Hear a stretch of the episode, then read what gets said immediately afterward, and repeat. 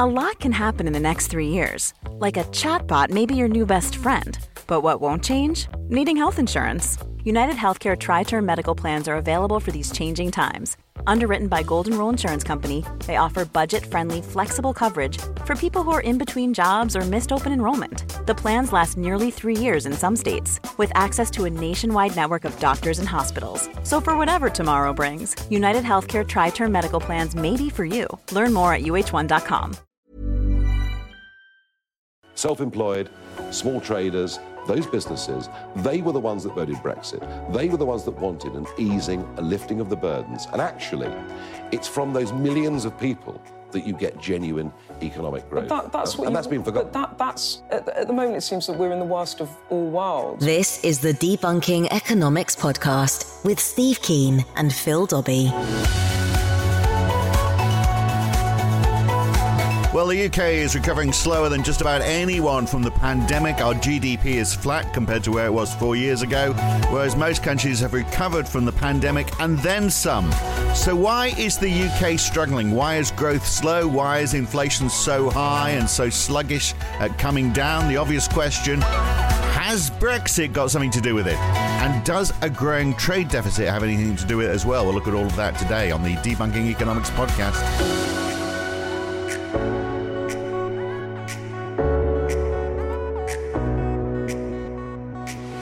So, how much of the slow recovery in the UK is because of Brexit, because of disrupted supply chains and a and a lack of labour? So, Steve, the OECD is forecasting for the UK GDP this year is going to be a recession, uh, minus 0.4% for whole growth for this year, and only 0.2% next year. It's pretty tragic, isn't it? The euro area they're forecasting half percent growth this year, although that you know that will probably be revised down because of course China's uh, not going anywhere. They're forecasting China is going to grow at 4.6% this year, but that's not going to happen. So that's going to impact uh, uh, the euro area because of Germany's reliance on China for exports. Mm. So nobody is doing particularly well. Europe overall seems to be in a bad place, but the UK is in a particularly bad place. So you look at all of this and you go, well, okay, how much of this is down to Brexit, or if we've mm. got a situation where Europe's not doing very well either, maybe it really doesn't matter whether Brexit happened or not. What do you reckon? As given as somebody who was supportive of Brexit, as I keep on reminding you every time we speak, you do. I mean, the the re- I mean, I, I this is I made the mistake of, of accepting the polls. Mm. The polls said it was going to fail. And I thought, okay, I'll whack it as a protest vote because what I thought was protesting about was the EU itself. You're just being the usual contrarian. Whatever, usual contrarian. Whatever the tide of public opinion like, is. Holy shit, the vote won? Yeah. Oh God. Okay. Mm. And then, of course, I wasn't at all considering the impact on the UK. What I hope was to be a wake-up call for Brussels. Well, give that so much for that. I mean, it'd be it, it, the, the Europe, Europe's. I mean, if this had been the Battle of Trafalgar, I'd now be speaking French. Mm. Okay. It was appallingly badly managed all the way down through. Yes, if I could go back in time, I would not get out of bed. Uh, would, I'd go and vote on the other side. Yeah. Uh, it's absurd, and it certainly has added to the malaise that the UK is suffering from. Um, but it's also a malaise coming out of conventional thinking about uh, economics and debt. And uh, one thing I highly recommend people get hold of is Richard Vague's next book, which is coming out very shortly, called The Paradox of Debt. And he makes a point, and it's quite a straightforward monetary point. Money is created by either the private sector going into debt or the government going into debt. And if you have uh, a private sector that will no longer borrow, uh, for rather good reasons at the moment, given mm. you know because mm. how are you going to get a return? Interest rates, yeah, uh, and you have a government that's obsessed about not running deficits when in fact that's what it should be doing. Yeah, you have an economy that you're shrinks. not going to get any monetary growth, and then yeah. if you then also you hit yourself with the trade sector mm. and the difficulty now of getting goods out of out of the UK into the rest of the world, um, then yeah, uh, that's that's a triple whammy of malaise, and it's no wonder the Britons at the bottom of the pile. Yeah, but that malaise, uh, I mean, people would borrow, wouldn't they, if we saw that the economy was growing? So it's a bit of a circular argument in a way, isn't it? That we're not going to borrow because no, no, we're not getting I think we're actually at the ceiling level now, and this is mm. when you take a look at what happened with. I mean, the, the, the complete lack of knowledge of private debt. Uh, is one of the main reasons why politicians have no idea of how the economy is mm. actually going to mm. go. Ditto for the lack of awareness about government debt as well. I mean, it's just you, you look at it and you've got two stupid attitudes about fundamental elements of On both sides of politics. On both sides of politics, there's mm. no way Starmer's going to reform knowledge of, of, of on the. He's going to be fiscally conservative and he's going to balance the budget. In fact, he's, I think he's probably arguing he's going to balance the budget faster than the Tories are. So, I know, I so know. you know, look at me, I can do it even worse, Yeah, faster. I, I can shoot both feet off at once. Yeah. Um, you know, one, I get one, one bullet rather than two. Um, But is, Yeah. is is the whole Brexit thing making inflation? So you touched on it there about supply chains. I mean, is Mm. that? I mean, inflation is that much worse in Britain, and this is supply chain driven inflation. So the fact that you you- can't get stuff out or into the country, uh, and and we've had that extra barrier of Brexit uh, adding complexity and cost. Yeah. would would explain why we've been sitting around 10, 10 and a half percent. Uh, as our, you know, as the headline inflation rate, the retail price index got up to about twelve and a half or thirteen percent, Mm. uh, way worse than most other places. Yeah, and including America. America's Mm. looking at heading back down to four percent, even two percent inflation again. Um, so the supply chain disruptions.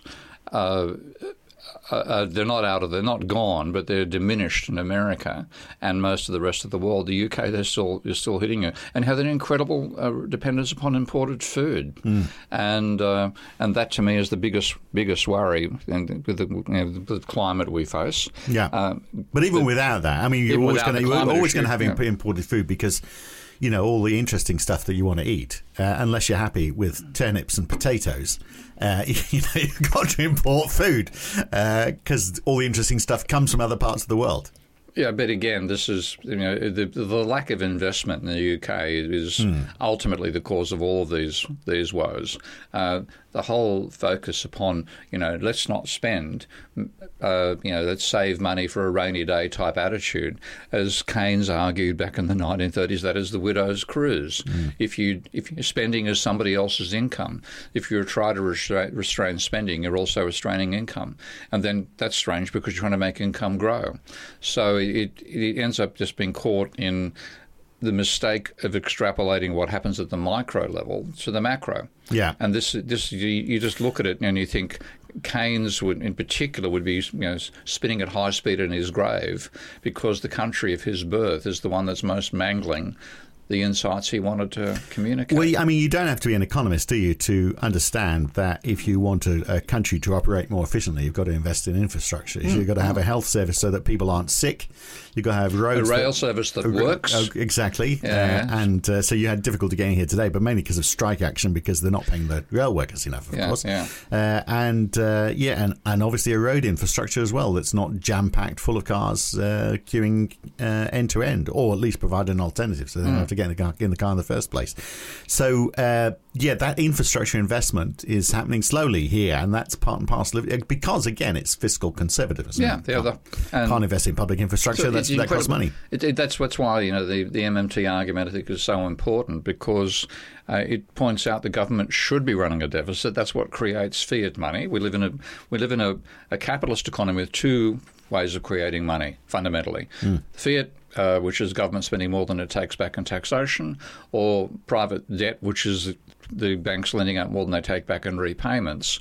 Uh, And that's fine too. I mean, if that if that's creating money and it's uh, uh, if, Yeah, if, if it was to happen, but But as we've talked about, banks yeah. don't want to take the risk. Obviously, Well, we've reached the you know, we, we re- back to the level of private debt again. We went from Britain having a uh, the, the, the figures the Bank of England publishes have been revised recently, so I've got to change my basic reference numbers. But if you take a look at the data they're now publishing, they're saying that the level of private debt in the UK up to 1982 was 60% of GDP. Hmm. Yeah. Then Maggie Thatcher deregulated housing lending, so rather than building societies alone, you then had banks being allowed. Whammo, we have three times the level, 180% of GDP. Yeah. Uh, over, over about a 20 or 30. so you could now do with you could do with again. right, but Yeah. you could you can do with some growth in the in in the. But you've- you've debt. reached the if, point- if, if you are if it's there and it's useful debt that's actually contributing to the growth of GDP, of course. Well, but the I fact mean, that it keeps on it's keeps on getting up, then It's, it's, it's mainly debt that's gone into pumping up house Yeah. prices. And Yeah. again, you take a look about rather than productive debt. So productive debt would be yeah borrowing to invest in a firm or building infrastructure, you know, which can be done by the private sector. It doesn't have to be done by the public sector. If the private sector sees an opportunity to bang up a new motorway and make it a toll road, then good luck to them, surely. or better train, uh, better train, train. carriages. Yeah. You know, the, the, the, the lack of infrastructure investment in general, the lack of industrial Mm. development is is what makes the UK the outstanding failure that it now is. Yeah, because there's no plan, actually. That's the thing, isn't it? Yeah. So, just on the, the rail carriages, for example, if you are running a rail franchise, which was a crazy idea, but that's where we are right now, although Yeah. they are bit by bit being bought back into public hands because they can't make a profit. But if you were there and you were told, well, you've got six years, you're not going to invest a lot in infrastructure without Yeah. knowing that, the, you know, in, in 12 years' time, you might not be running that train company. Actually, I've got to put a, a, shout out to Avner Offer, who's one of the, my Patreon supporters and uh, a fellow academic. Um, who I met again at the book launch for uh, Richard Vague's uh, "The Paradox of Debt" at the RSA last uh, last week. And Avner, No, so it wasn't last week. It was a few weeks. It was a few weeks ago now, Steve. You're losing all track of time. uh, about But two, one week. two- a few weeks.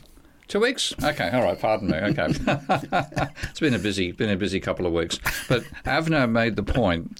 Uh, Or we, that- or we just record these podcasts quite a few weeks in advance. It could be that as Oh, it well. could be that. It could be that as God, well. Yeah, How that's true. long does it take for you to catch oh my on? God! Yes, thank you very much. I go. I've been slapped in the face by by, by a wet by a dead We're, parrot. we're both exactly. We're both doing quite a bit of travel, so I having think you to better change stack- break to the ad now so we can actually make up a little stuff up. No, no, no. Go on, we'll, we'll, we'll go with Okay. it. Don't worry. When I spoke to Avner at the, the for Richard Vague's book Weeks ago some now. weeks ago, Avner made the point that the, the we we we have we have a we've always been paralysed by this debate between public and private sector. Hmm. What should be private? What should be public? You have extremes on, on both sides of politics. The the old left wing uh, communist uh, commanding heights type doctrine that came out of Marx and that was partly the Labor Party attitudes at the beginning of the Yeah. uh, the post-war period. That basically said as much as possible should be publicly owned. Then you have the the, the Tory, the libertarian Austrian attitude. The, uh, you know, the, the private, the public sector should be limited to police and military, if that. If you read Milton Friedman's Son, even that he reckons should be privatised. So there's extremes, two extremes. And the real world is a yin and yang of the two. Yeah. They've both got their place. But how do you write the dividing line? And Avner took uh, a lead from something that I first introduced him to, which is the arguments about uh, by John Blatt about um, the payback period being the sensible way that real corporations decide whether Mm. So to if, it's a, invest. so if it's a short-term payback period, then that's okay for the for the private right. sector. If it's if it's a long-term payback Yeah, period, exactly. Yeah. Okay. So the payback period is the dividing line between whether it should be private sector or public sector. if a few years. If renewal of, of infrastructure falls within the payback period of the private sector, then it's okay to have the private sector doing it. Hmm. But if you're something like rail or sewerage or water, etc., that's public sector because the payback period makes no sense for the private sector to invest in that and get so it. all of those problems that we're talking about, yeah, uh, they all and- come down to that issue. Yeah, and it actually very little to do with Brexit. So I mean, we can't lay the blame on the state of the UK right now on Brexit. It may have made Brexit's a things symptom. worse. Brexit's a symptom of the stupidity that has Yeah. meant that Britain's paralysed itself about investing both by the private sector and by the public for the last 40 years. Yeah. And like I would, it would, if only, I mean, time travel is one of those wonderful fantasies we all, you know, indulge in. Um, you know, Back to the Future, um, Star Trek in the other direction, etc., etc. I would love to be able to grab Maggie Thatcher and Ronald Reagan and fast forward them 50 years from when they were saying how wonderful Yeah. it was going to be to uh, get you know, re- reduce the size of the public sector. Like the Ghost of Christmas Future. The- It's- it's- exactly. yeah. But, but whack them, uh, pop them in a train, and and, and put you know not let them see the scenery on the outside, and get them to guess which country they're in. Yeah. And if you put them in a European country uh, train, they'd guess they're in England. Hmm. And if you put them in an English train, they'd guess they're in Europe. Yeah. Because in their opinion, you know, we've deregulated, we're going to get you know, investment growth. None of it has happened. Absolutely none of it. So it's understandable, you know, part of the, the the reason why people were so keen on Brexit. Well, you know, supposedly fifty-two percent of the population. I mean, I, I'm sure a chunk of those will be tradespeople who saw other tradespeople coming over from Europe, from Poland in particular, uh, offering work for much less. You can't get cheap jobs now. Try and get anything done in the house costs a fortune because it's going to be done by a good old British worker, hmm. charging good old British wages, which they've got to because they've got a pension, uh, they've got a mortgage, they probably want to have a pension, hmm. uh, they've they've got to meet the standard of living, and they don't want to work for nothing. Uh, so, you know, all that work has gone up in price. So that will have added to inflation as well, of Hmm. course, the cost of everything else. Uh, uh, but we've still got a whole lot of people coming into the country. It's just they're different people coming into the country. So rather than coming from Poland, um, we had a record net migration of half a million people. Uh, net, I think it was a million people in total, but net half a million people in the year to June last year. And of course, a chunk of that was because we let people in from Hong Kong, and then we did did the decent thing for Ukraine. Yeah. So, but of course, a lot of that won't be productive immigration. You know, there'll be people who, well, maybe from Hong Kong, but probably from Ukraine. It's it's it's mums and daughters, isn't it, who probably weren't working in Ukraine, uh, possibly aren't aren't working here, possibly don't know the language too well. Uh, so. Um, yeah, we've we've sort of like said, well, okay, let's take away all the productive immigration and we replace it with unproductive immigration, which is where we we are now. So we're getting to the stage where you can start saying, well, immigration is a cost rather than actually being a benefit. I'm not so sure about that that argument, but uh, I mean certainly a major f- source of the appeal of Brexit was the low wages that you get. uh, Workers coming in from, you know, particularly not just not Central European countries, Romania and countries like that, and the, and that undercutting the wages they saw themselves getting, and and that was a major reason for saying let's not have freedom of movement anymore. And freedom of movement itself is something which, again, is is a, is a you know, it's it's one of these notions that comes out of mainstream economic thinking that that doesn't look at the spatial effects of major changes like that. So, like there are parts of you know, I've been through parts of Croatia where villages have populations of zero mm. because everybody's moved out of the village to the capital and from the capital to other parts of Europe, and you get a you get a where where there's growth going on, you get more growth there, and it, it, it doesn't cause the spread of economic activity that the that the ideology argues for. So you, I'm, you know, I, I can understand the resistance to freedom of movement, um, but the end result of it has been. Uh, just economic constipation yet again, adding on to the previous sins of, of being the, the country that probably most vocally championed deregulation and privatisation. And yeah, you know, we do have freedom of movement within the UK. Like if you're in, if, if you're earning vast quantities of money in the south of England, you are free to move to the north and sign on the dole. If you're in the north, you're free to move and get a job in the southeast because that's where all the jobs three are. and a half times your mm. salary is your rent. Yep. Well, yep. yeah, but I mean, so what we got get is a price distribution that, that you know means the place is paralysed, and if you're poor, you've got to stay in the regions where you are poor. And Yeah, hence we you get will. that. Hence we get that divide. So yeah, Yeah, yeah. so freedom of movement within the UK isn't working particularly well, even though it's there and it's open to everybody, should they choose to accept it. Mm. So uh, it, you know, it, it's it, just on a local scale, the issue that we're seeing on a, on a European wide scale, isn't it? So Mm. I'm not sure if it makes it any worse or any better having that. That, that freedom of movement, because indeed, what it does do is stop the other Well, way, the, opportunity the, other way. The advantage in terms of the European Union and freedom of movement, and the, and the reason why it was uh, argued for is that each you know the biggest European countries, a population of 70, 80 million people, they're competing against America with 250 or a market of 250 million, and, China, you know, over a, a billion people. Hmm. And what you get is economies of scale in the firms themselves. Okay, that was the reason for saying you want to have a you know, European market, and then Philips can sell not just to Holland but to the whole of Eu- uh, whole of Europe, and you therefore get capacity to build bigger factories and better economies of scale, and so on.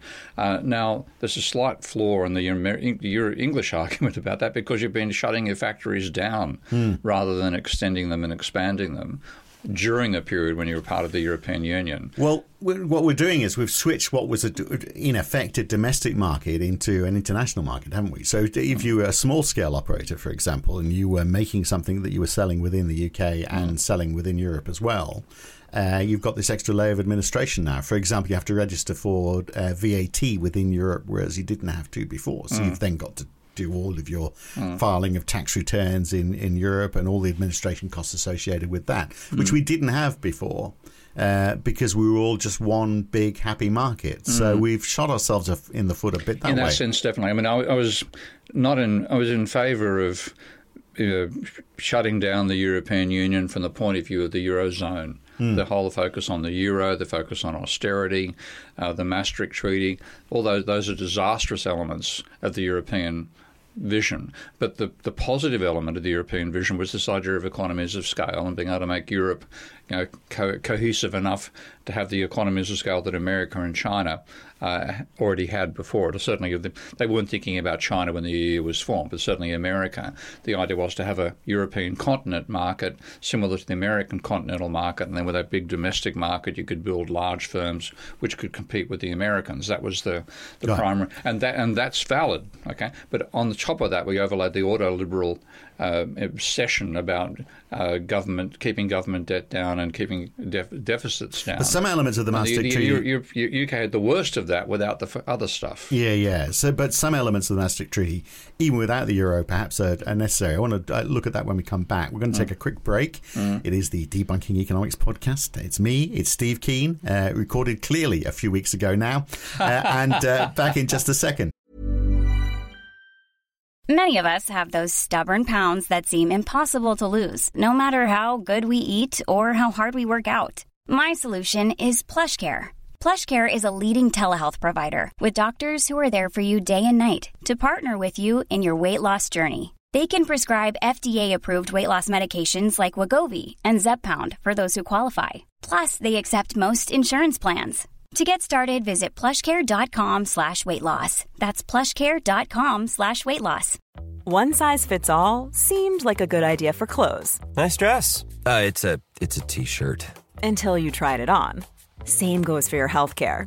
That's why United Healthcare offers a variety of flexible, budget-friendly coverage for medical, vision, dental, and more. So whether you're between jobs, coming off a parent's plan, or even missed open enrollment, you can find the plan that fits you best. Find out more about United Healthcare coverage at uh1.com. That's uh1.com. This is the Debunking Economics Podcast with Steve Keen and Phil Dobbie.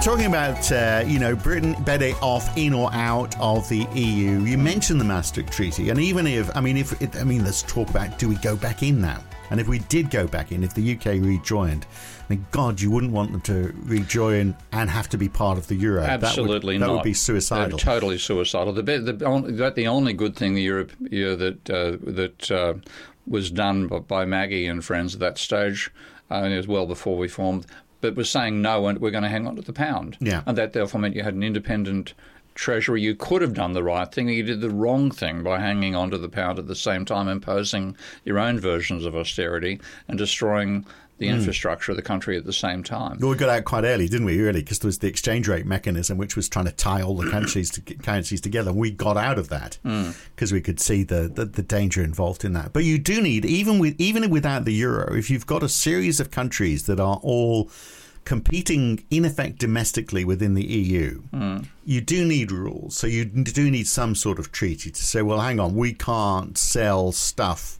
in our country if your country is your government is heavily subsidizing that sector and we're not. You need mm. to have rules so that it's a level playing field, don't you? Yeah, you do to some extent. I mean, uh, but at the same time, the American states compete with each other on, on the same front. Mm. And you, I mean, this is one reason that government, when it comes to bargaining between government and the private sector, the governments almost always lose because the private sector's got a capacity to play, you know, 50 governments off against each other if we talk of the American state governments, or 20 or so in the European Union. And, uh, and that gives them enormous bargaining power. So you, you do need to have rules that are at a, you know, the, the national level in the case of America, the supranational level in the case of the European Union, to prevent that sort of beggar thy neighbour policies being used by one state against another, which really ends up benefiting the owners of the corporations because they're the ones who get to get the, you know, the, they get the subsidies, they get the, the lower tax rates and so on. So yeah, you do have to have the rules at that level. Just the rules sh- should have been nothing to do with the government level of deficit spending. Mm. Uh, it should have been a, about, you know, can you uh, can, for example, can Ireland offer a lower tax rate to Apple to encourage Apple to move to Ireland, well, which is precisely what it did. Yeah. Okay? Now that that's the sort of thing you should be banning. Yeah, but they get that away was with allowed. It. Yeah. Exactly. Doesn't make a great deal of sense, does it? And then, uh, obviously, the British approach from those people who were who were uh, arguing uh, in favour of of Brexit is that well, the great thing is that we can align ourselves with countries where there is growth. So, getting back to the OECD forecast for Yeah. right now, the countries that they are saying are going to have relatively high growth this year. Uh, Saudi Arabia, 5% growth. India, 5.7% growth. Turkey, 3% growth. Okay, you've got to look at the base on some of these. Indonesia, 4.7. We should be doing trade with Indonesia. Forget about dealing with France just over the way there. Just deal with Indonesia on the other side of the world. So naturally, you know, Brexiteers are saying these are the countries we should be aligning ourselves with, you know, even though these are the same people who said, well, we don't think we should stay in the EU because Turkey might become part of the EU. But hey, now look at the growth we're getting in Turkey. We should be doing some trade with them. Uh, so, uh, but I mean, you know, are we going to get more? I mean, who? What are we going to sell to them? That's what, what do we sell to Saudi Arabia? pe- What do they want to buy from us? Uh, Well, there's, the, the, you We know what we're going to buy from them. a lot of human, a lot of uh, Western history relates back to that very question when, Hmm. uh, with the invasion of China, and people, uh, I, I, I, occasionally have a bit of fun saying, "Do you ever hear about the Opium Wars?" Hmm. Okay, and what? Oh, yeah, that was we were fighting to stop uh, China exporting heroin to uh, Europe. I'm sorry, you were fighting to allow Europe to export heroin to China, and the Chinese tried to stop you. So yeah, there's various times. If you go back to the 19th century, there was nothing that uh, China really wanted of, uh, of, of European manufacturing, especially English. Uh, that's why we call you know, crockery China. Yeah. Okay, it came from China. The best quality stuff by far was the Chinese. There was nothing that Europe had in the other selling in the other direction that the that the uh, Asians particularly wanted, uh, and that's. I mean, you've now managed to re- recreate that situation Yeah, say, it's actually in the early British- Brit- 21st century. Yeah, a, a British export is the pottery. You know, pottery is from the north of England is still a it's still an export from you know the Stoke on Trent and around there. There's Yeah, yeah, but if you want, you if you want, you know, uh, well, for a while you'd have things like Rolls Royce you know, jet engines and things of that nature. Yeah. uh, you still have to some extent, but uh, in terms of the quality, now we make cups for the tea we drink. That's now we make cups for the tea that we drink. You know, that's uh, you'd expect Britain to a bit of vertical integration there. We drink tea, therefore let's make the cups that we drink the tea out of. Uh, but which you import from China. well, yeah, well, maybe not now. We do have a domestic a domestic business there, But, you- but, but you, you, you have you, you, again the the Asian uh, economies in the 19th, certainly China in the 19th century, prior to the colonial period, uh, it it missed out on on obviously steam technology and. And you know the, the, there's the, the there was a reason the industrial revolution began in Europe rather than rather than Asia, um, but in terms of the quality of manufacturing, they had an advantage over the over the Europeans uh, back in the 19th century, and they've got an advantage now. So, it's very hard to imagine what Britain could export to China.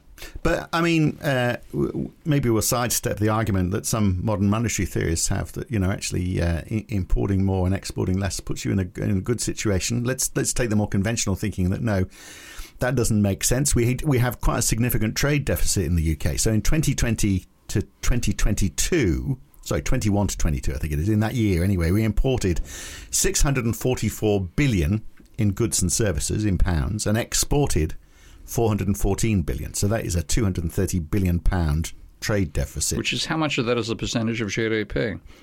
I'm not quite sure. That's got to would be, heading towards 10%. Yeah. So that's not healthy, is it? Not at all. And this is the, you know, you, you know, you know, you know, I'm a critic of that particular line of MMT. Um, if you if you don't industrially develop, you're going to lose competitively over time.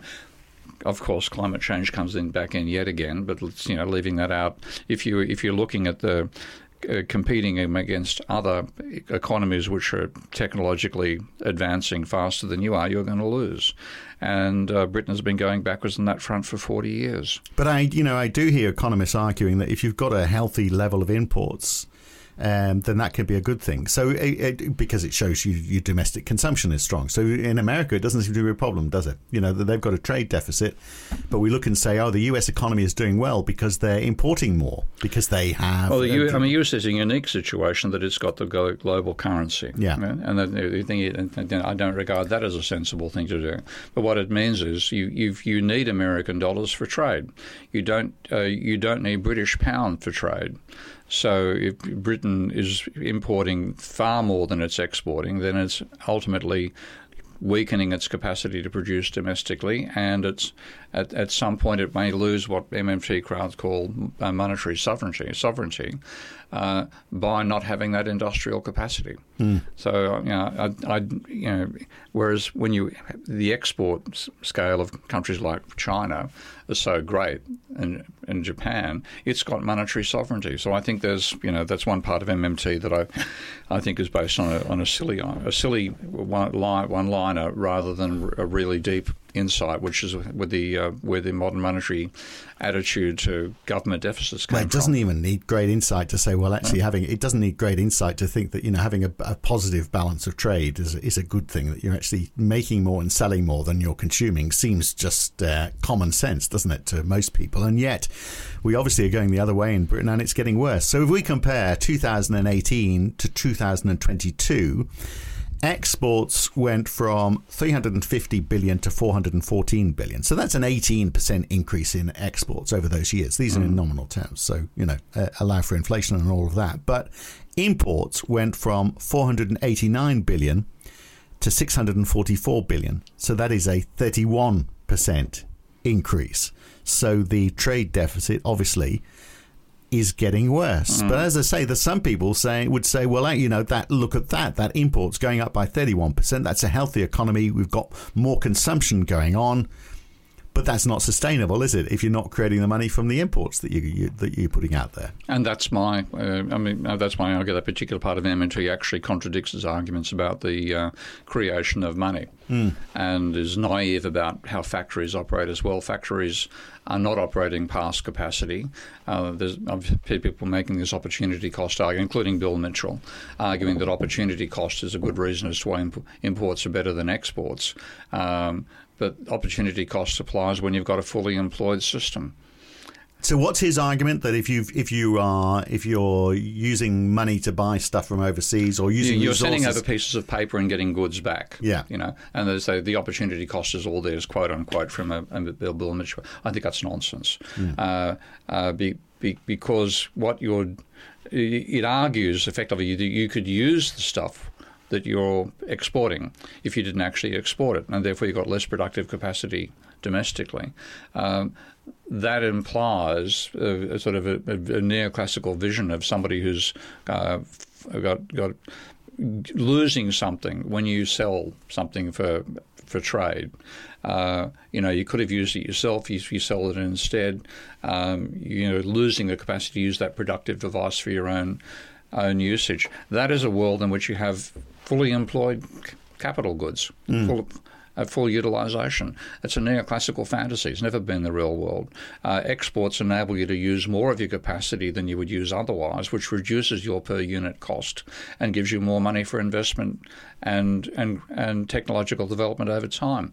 And you know that's a major reason why China and Japan and Korea and so many other countries that have industrialized from very low bases over the last 40 or 50 years have run export surpluses because the export surplus finances their uh, domestic development and also means that they're immune from worries about uh, you know, exchange rate volatility.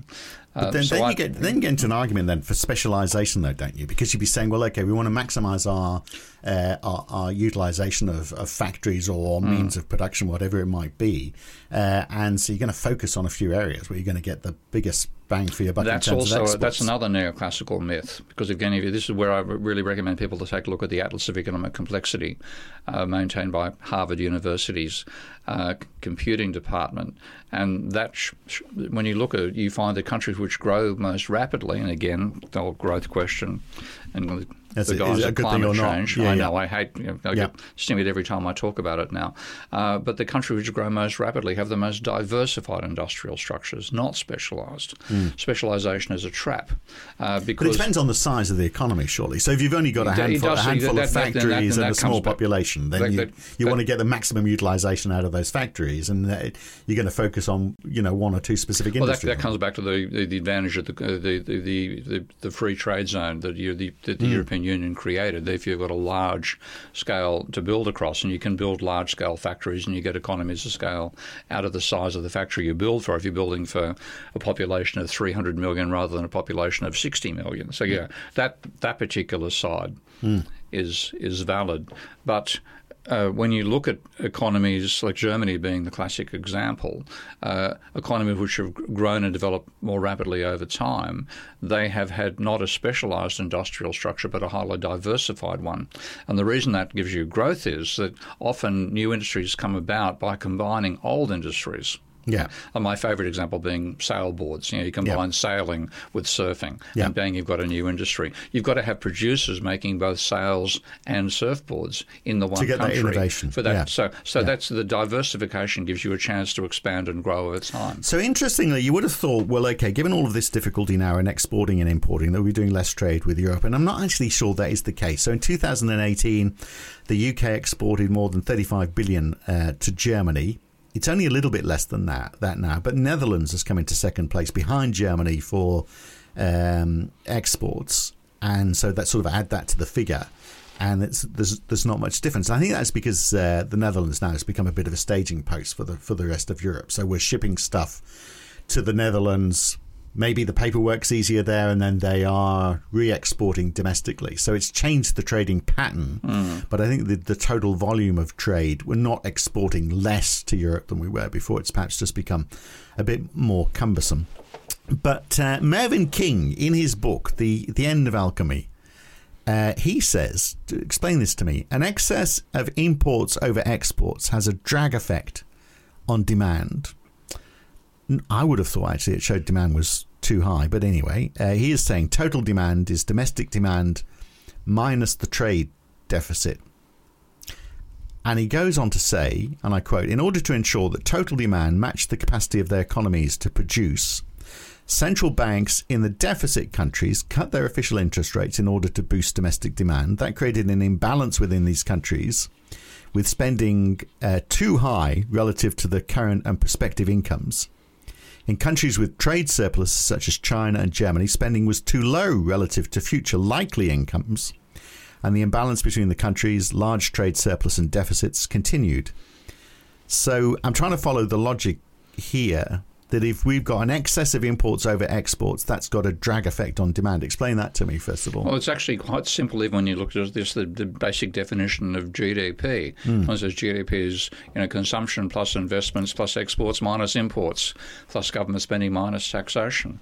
So even the way you measure GDP says if imports increase, GDP falls. Right, okay? yeah. Um, so... Um, and when you look again at, at Keynes's arguments for a post World War II trade regime, he wanted to limit the scale of, of export surpluses. He wanted to have controls on um, access to the international currency, the Bancor.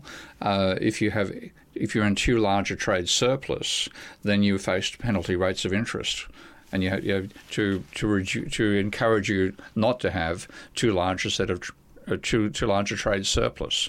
And he saw trade surplus nations as actually uh, diminishing the growth of the economy. So his idea, when, when he, uh, in fact, he's the opposite of MMT on that front. He said it's trade deficits. Uh, he saw trades attempting to have a trade surplus uh, as being a positive for the country doing it and a negative for the global economy. So he wanted to have controls to stop countries running too large a trade surplus and force trade deficit countries to industrialize more than they were doing. Uh, I think that's the opposite of what MMT is arguing now. And but but King is arguing here. Or he's saying what happened, and you know he was the central banker at the time. He was the the the, the, the head of the Bank of England. Mm when all of this was going on, when they mm. lowered interest rates down to next to buggery. I mean, his point, he, he's saying, well, yeah, we had this we have this this this drag on demand because of the trade deficit. Mm. So we needed to boost up domestic demand. Mm. So we knocked interest rates down in the hope that that would create future investment that would help the economy grow. What you got instead was um, asset price bubbles. Yeah, so it didn't work, did it? No. But also, it doesn't explain why those countries with a trade surplus would be doing the same thing. Why would they be lowering their interest rates down to zero, for example? Well, because interest rates themselves are not a major determinant of investment. Mm. Okay? Again, that's another piece but of. But by his logic, they are. That's what yeah. he's saying. So he didn't. He, he, sort of moved over. I would never why. accuse a neoclassical central banker of having logic, logic. that's worth following.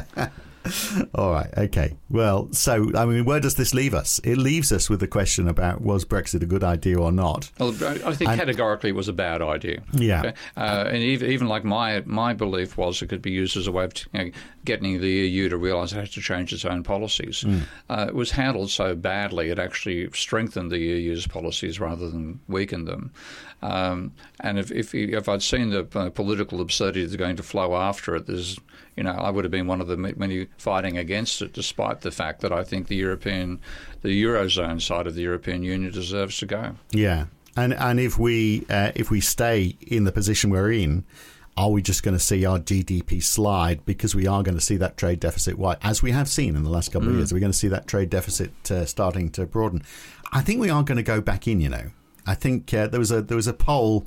They're calling it regret now. Uh, rather than mm. Brexit, it's regret. Uh, there was a poll by BMG polling for the I newspaper. 45% of the electorate believe Britain should rejoin the EU. 40% said we should stay out. 14% weren't sure. But if you look at 18 to 24 year olds, 62% were in favour of rejoining. Only 15% were against the idea. You know, the, what I can see coming out of this, and I, I hate to this would be a nice note to end the end the podcast on. But I think we can I can quite possibly see going back into into the European Union and accepting the euro and abolishing the pound, and that'd be a, a, yet another catastrophe on top of that That would others. be the worst outcome of all, worst, of them, and therefore it's the most likely one. Well, do you know, or maybe uh, you know, in, there's a uh, this time it's sensibly debated. You know, maybe Nigel Farage has to leave the country because no one will give him a bank account, and he, he has to stay out. Uh, and so he's not part of the equation. And so we get some logic being argued and, uh, and, and, involving the EU in that logic. And maybe there's other countries aren't too happy about the euro either, like Greece, for example, you know, all the southern European nations. And maybe the idea that why don't we go back to the way we were? We'll, you know, we'll have a trading currency, but everyone goes back to their, their, their original currencies, get the drachma out of the uh, out of the basement, start using that again, and uh, just disband the euro. And the last thirty seconds you bought by Walt Disney. well, but then if it's not working, it's not working. Yeah, but I mean, we've got so many elements not working all at once. It's a question not of, of which one do you reform, but which one breaks first. Right. Okay. All right. Well, there we are. Brought to you by Walt Disney. Thank you for that. Look, uh, just quickly before we go, mm. uh, and next week, by the way, uh, we're going to talk about uh, house prices. One of your favourites. Oh, Who, who's who's winning on the high house prices we're seeing? Because I'm not seeing building companies necessarily reporting mega profits. We mm. know it's going to the finance industry, so there's a bit of a spoiler alert. But we'll we'll explore that a bit more next week. Uh, a couple of people have written in, by the way. So Kristen Watkins says, um, you know, you're doing the stuff over Christmas where you're looking at individual uh, economists. Yeah. Can you do some more of those? I'd like to see Hyman Minsky and uh, Michael Kalecki. Yep. Uh, so uh, we'll push that in a few weeks' time. Yep. We'll, we'll start doing some of those again. Melanie Smith, I'm not sure whether we can do this. I live in Canada, so I'd love to hear an episode or series of episodes of you both roasting. There we are, predetermine what our decision is uh, on Canada's economic decisions like corporate bailouts or dismal public transport. Hey, Melanie, got to come to Britain. Uh, airlines. Uh, maybe cover some historical stuff like the National Energy Program. I feel like Steve will have some strong opinions. Uh, will also happen to uh, be truths, despite what my conservative province would believe. Uh, I'd love to hear what they've messed up here and uh, how you both figure we could do better. I don't we might drag Ty in for that particular conversation. Right. Yes, of course, because he's okay. over there. Yeah, yeah, yeah that's a good yeah. idea. Okay. okay. Well, there are, Melanie. We'll organise that in a, in a month or so as well. Uh, good to have you again today. Thanks for listening. We'll catch you again next week, Steve. Bye bye. The Debunking Economics Podcast.